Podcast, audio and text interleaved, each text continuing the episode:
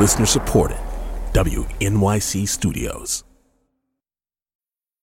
Hey, everybody, if you're loving this show, and I hope that you are, do us a favor go rate it wherever you're listening on your podcast app. And then also sign up for the newsletter. You can go to thestakespodcast.org and get on the list.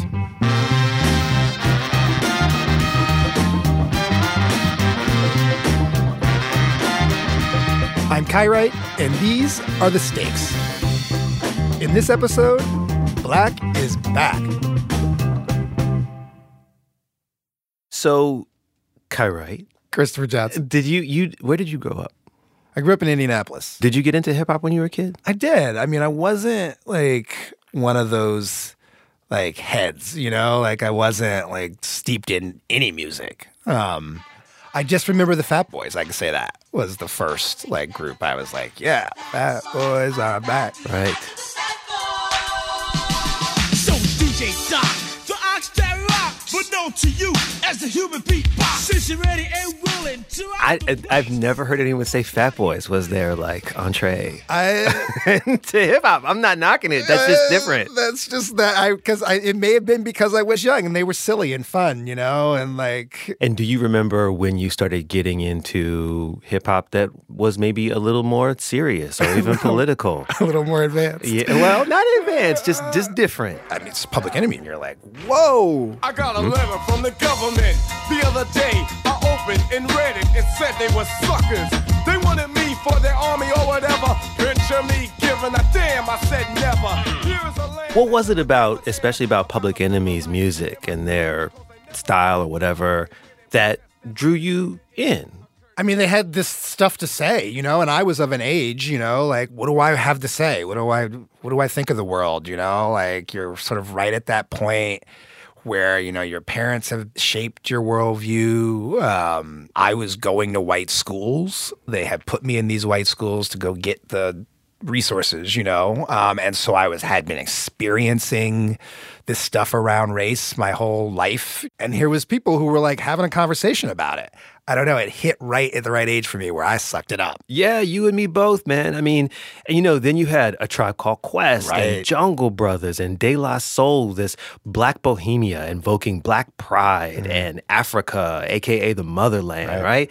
And all of these groups were part of this musical movement that came to be known as conscious rap. Right. And looking back at that moment, I wonder where it came from. Because the thing is, it really was important to me. Like, as a young black person trying to figure out the world, mm-hmm. this music was a big part of how I did that and developed this sense of being proud in like my blackness as a political identity. Yes, sir. And I wonder where that happened. You know, it's a good question. I was actually wondering the same thing. I mean, of course, there's definitely political and social consciousness in rap music today. Right. And then when the rapper Nipsey Hussle was killed, his death, it seemed to reignite this ongoing conversation about gun violence, Right. especially in black and brown communities. But this era, the one that we're talking about now, this was the first big wave, right? It mm-hmm. felt like it was from the streets and it was dealing with what our communities were really going through. And so, what I wanted to know was where did that consciousness in conscious rap come from? And then where the hell did it go? So, you know what I did? What? How, how you like me now? I called up Kool Moe Dee. Shut up. Mic check one two. Kool Moe Dee. I was born a Leo rock star. You hear folks talk about old school rap. Well, Kool Moe Dee started rhyming in 1977. this is when hip hop was still this punkish, insular party and art scene in New York's underground. I come from the school of hip hop where it's literally two turntables and microphones and no routines or whatever ahead of time. So you really had to earn your audience. But hip hop is street music. Right. So rappers were bound to start talking about what was happening in their neighborhoods on the streets. Exactly. And in the early 1980s, hip hop started zooming in on social problems. Like the rest of the country, New York was crawling out of two national recessions. There was a double digit spike in unemployment. At one point, nearly one in five black New Yorkers was jobless. And then in 1982, here comes Grandmaster Flash and the Furious Five with their classic, The Message. Got a bum education, double digit inflation. Can't take the train to the job. There's a strike at the station. Neon King Kong standing on my I think that was the first time we even saw hip hop in a space that was outside of just partying. So starting to talk about things in the neighborhood was something that was bubbling, but it wasn't a lot of pop success with that. Bass, how low can you go? And then in 1988, Public Enemy dropped their second album, It Takes a Nation of Millions to Hold Us Back. This is considered one of the greatest rap records ever. Militant, pro black, anti crack hip hop, peak conscious rap. Black is back all in. We're gonna win. Check it out. Here we go again. Once everybody saw that it could be successful, then it became the best of both worlds. You could have the pop and commercial success and still talk something conscious. So if you were a valid artist, you would have to have something that dealt with some kind of consciousness. And there was a lot to be conscious about, right? I mean, this was the mid 1980s. Crack cocaine is raging. Mm-hmm. There's all the addiction. There's all the war on drugs that's coming out of that, and death and everything in its wake. Yeah, so I went looking for a test case. I went looking for this time when hip hop artists answered a call to action, when they used their art and their voices to push for social change. And I found that moment. So this is 1988. Kool Moe Dee goes on this big tour. It was called the Dope Jam Tour, and it was a headlined by myself, Rakim, and Dougie Fresh. Biz Markie performed at Dope Jam, so did KRS One, Ice T, Big Daddy Kane, all artists who either were or would soon become some of the biggest names in rap music. We literally were having, you know, I go say, a kid in a candy store kind of fun, laughing and telling each other what we loved about each other. So it was that kind of summer. Yo, Fab Five Freddy, welcome to Yo MTV Raps. I got a mega posse chilling with me right now. Dope Jam makes its last stop on Saturday, September 10th, and it's booked at an arena about 25, 30 miles east of Manhattan. We getting ready to go in the Nassau Coliseum where the Dope Jam tour is getting ready to get cold in effect. We got Hip hoppers came from all over New York for Dope Jam. Ann Carli was one of them, as an executive for Jive Records, and went to a lot of hip hop shows. She knew this crowd, mostly black and Latino, young and mad stylish. people dressed up. You wore your best clothes. That was where you, you know, wore your Cazal glasses and, you know, your best coat and your gold chain and everything like that. As Ann headed into the Coliseum, she starts to get her first sense of what this night was about to turn into. I saw a bunch of older guys that I was pretty sure weren't fans, and I actually said to my two colleagues, Something's off here. You guys be careful. 10,000 heads packed this Coliseum. And right when the show was really getting hot, Kool Moe Dee, who's sort of backstage, you know, but he can still see the crowd, he sees these fights breaking out all over the Coliseum. There's a posse of guys running around snatching chains, literally scoping and looking and tapping each other and saying, "There's a girl by herself right there. Uh, we're gonna go take her pocketbook and you know do what they're gonna do." So that's where the the violence started very early in the night. One guy had saw me with my gold on, so he reached for my bracelet. So when I turned, I grabbed him. A fan later told a film crew about all the madness that went down that night. Once I grabbed him, a whole crowd rushed behind me. It was just bodies flying at me. And I didn't realize I was stabbed until, you know, it was all over. But by this time, my bracelet was gone, three chains were gone, my gold watch was gone. When I go into the first aid office, it's crowded. You know, full of people that had been stabbed and cut. Ann Carli ran for cover. I ended up with Dougie Fresh's mom and grandmother, and we were kind of hiding underneath some folded up bleachers, trying to wait until things kind of calmed down and cleared out. By the end of the show, a dozen people had been injured. The worst part of this, a 19 year old Bronx kid was stabbed in the heart and killed. But I did hear that somebody died from the audience, and I'm like, wow, to go to a concert and lose your life is absolutely ridiculous. Just to put this in a little bit of context, in 1988, this is the same year as the Dope Jam tour, nearly 1,900 people were killed in New York. Seven innocent people were injured in an August gun battle involving M16s. Police and And it's also the end of the Reagan era. And mm-hmm. that means with the war on drugs, you've got this hyper militarization of black neighborhoods and the cracking of skulls and all of that. And people are really feeling it. Right.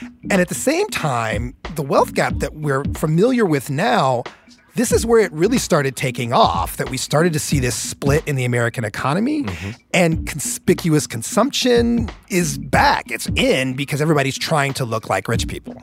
Exactly. And for a group of artists and industry people, that Coliseum show and the way that the press covered it, this was the last straw. First, let's take a look at the news. The most disturbing story of the week was actually a recurring one the alleged cause and effect connection between rap music and concert violence. One of the guys who was at Dope Jam, he's reading the coverage and he is fuming. Uh, my name's Nelson George. I'm a writer and a filmmaker. Nelson was the black music editor for Billboard magazine. This particular incident really, um, really irked me, and I remember the coverage of it really got me. I just remember calling a few people, thinking maybe there's a way to do something about it. I remember speaking with Ann Carli. Nelson called me up and said, Can you believe these headlines are blaming the music? And I said, Nelson, I was there. And so we thought, What can we do? Because it's not the music. The fans didn't just erupt into do violence by the music. Nelson wanted to set the record straight. It was time for rappers to define the problem, he would later write, and defend themselves. How do we organize a community of hip hop to do a couple of things? You know, counteract the media narrative that rap equated to violence, speak about the criminal element at rap shows, and not to criminalize the entire audience, which is what was happening. So Nelson and Ann started recruiting a small, influential group of industry people. They huddled at Ann's office in a New York City brownstone. You know, that first meeting, we didn't have enough chairs. So people were just sitting on the floor and, you know, and talking. They called themselves the Stop the Violence movement, and their goal was to use rap's growing influence and celebrity to try to counteract some of this violence. And the group actually got inspiration from a pop song. There comes a time when we heed a certain call. We Are the World had come out just a few years earlier. It features some of the biggest artists of the era in chorus on a charity record.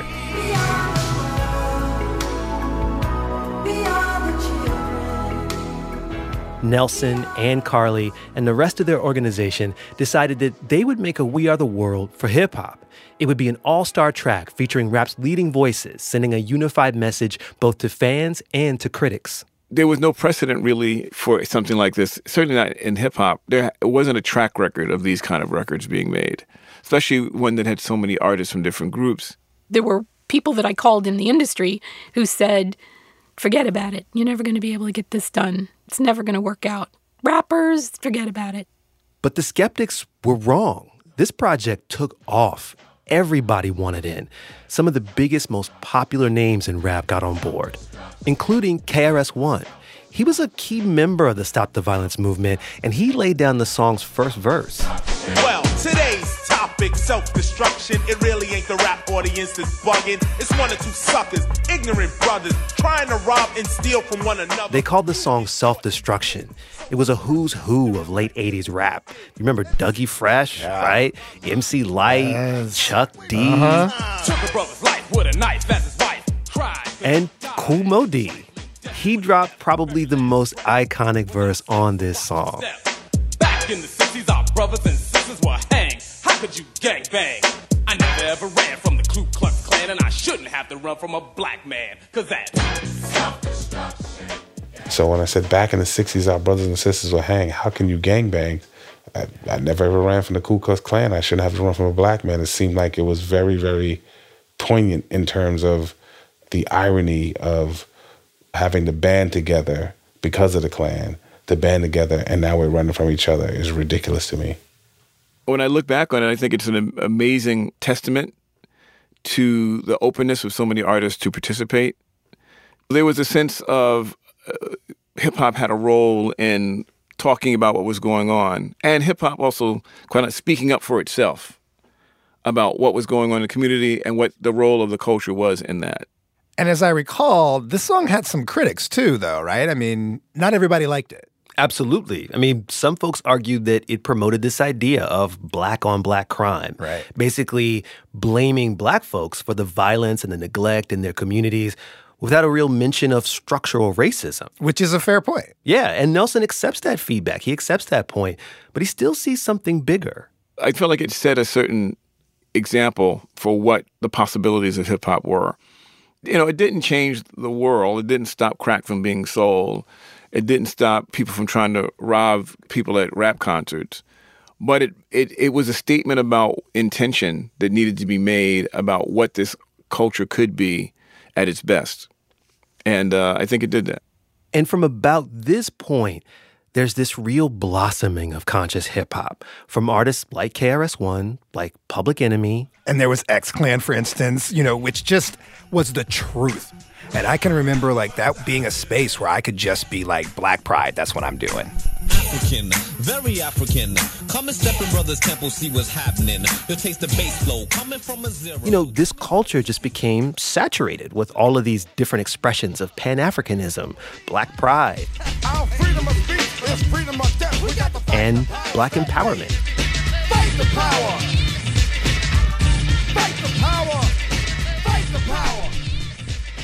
All right, so back to my question. If conscious rap was so influential and it was so rich and so powerful, then how come it only lasted about six years till like 1993? Some say the mob ain't positive, man. Fuck that shit, cause I got to live. Holla. Well, you know what Ice Cube said? Self destruction doesn't pay the damn rent or effing rent. Some rappers are heaven sent, but self destruction don't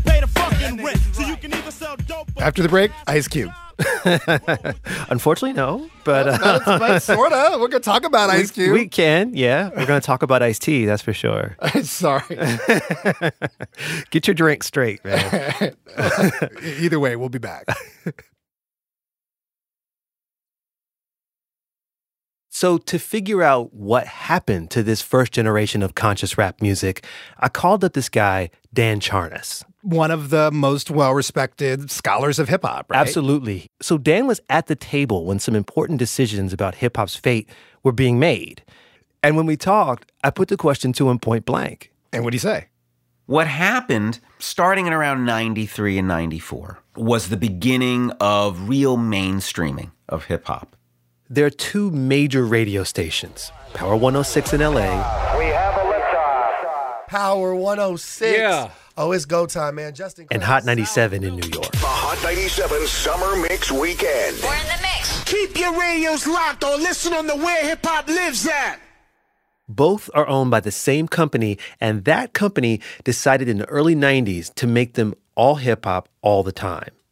And at first, the music is pretty diverse. But the stuff that succeeds is the stuff that really conforms to this kind of upwardly mobile, aspirational capitalist theme. And because now major labels are involved, the search for the different stuff becomes sublimated to the search for the same stuff. So what he's talking about really is this is an example of the way space just in general is narrowing, mm-hmm. right? For different kinds of rap because it's getting commodified. Exactly. And there's another part of this conscious rap story, too. It goes back to 1991. It's an event that most folks just refer to as Rodney King. Yeah. The three police officers facing felony criminal charges were among a group of 15 who stopped a 25 year old black man last Saturday night, then beat him, kicked him, and clubbed him, unaware that an amateur photographer was recording the incident on videotape.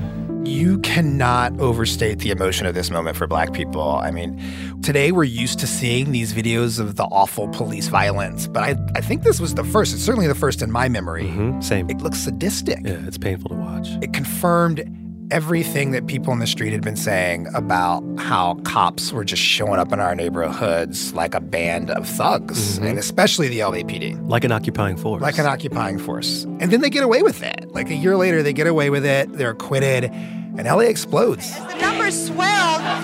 They suddenly, ago, got more militant and started burning things and started advancing. And as I said, they regrouped to the back and then just all together with that big knot of people. I would say at least a thousand people here now.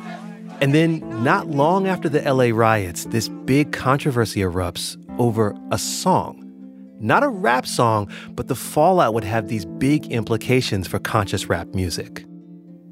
In 1992, in the middle of the presidential election, a police union publication in Dallas, Texas, a writer there, found a tape of Ice T's heavy metal group, Body Count.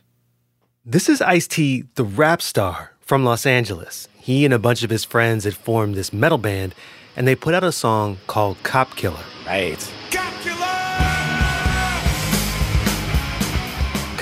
mentions Rodney King. It mentions Daryl Gates, who was LA's police chief at the time. You remember this song? Very much. Okay. Very much. What do you I remember mean, about this song? This blew up the world. Like people were angry, especially cops and white people in general.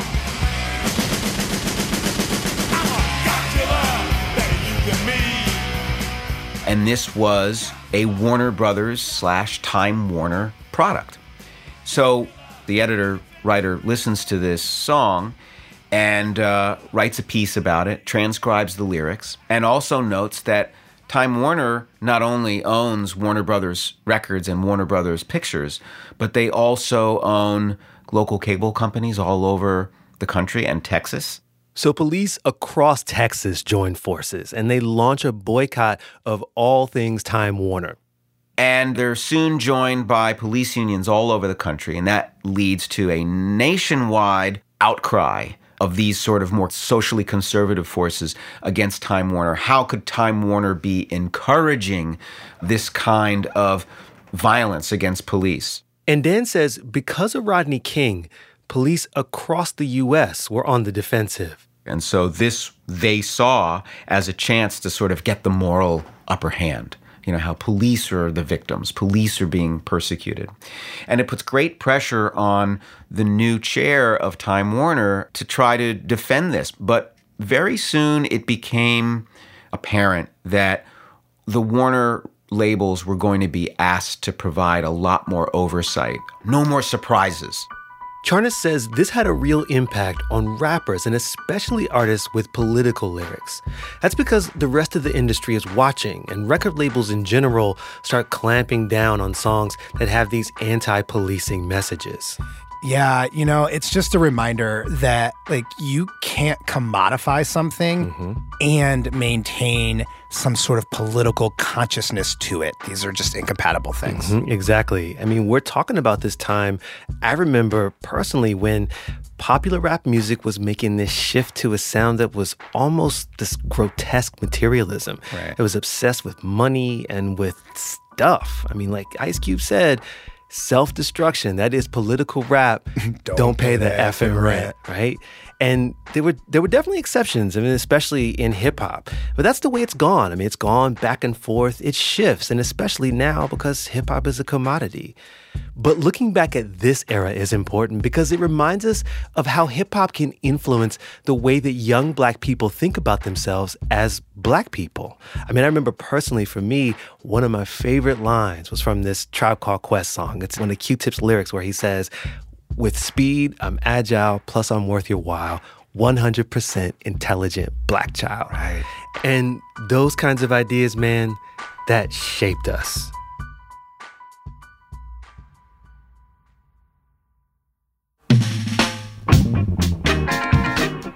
The Stakes is a production of WNYC Studios and the newsroom of WNYC. This episode was reported by Christopher Johnson. It was edited by Christopher Worth. Karen Frillmann is our executive producer. Casey Means is our technical director. Jim Schachter is vice president for news at WNYC. The Stakes team also includes Amanda Aronczyk, Johnny McCone, Jessica Miller, Kari Pitkin, and Marilyn Williams. with help from Hennis Brown, Jonathan Cabral, Michelle Harris, and you. You can join the team by signing up for our newsletter at thestakespodcast.org. You can also hit me up on Twitter at Kai underscore Wright. Thanks for listening.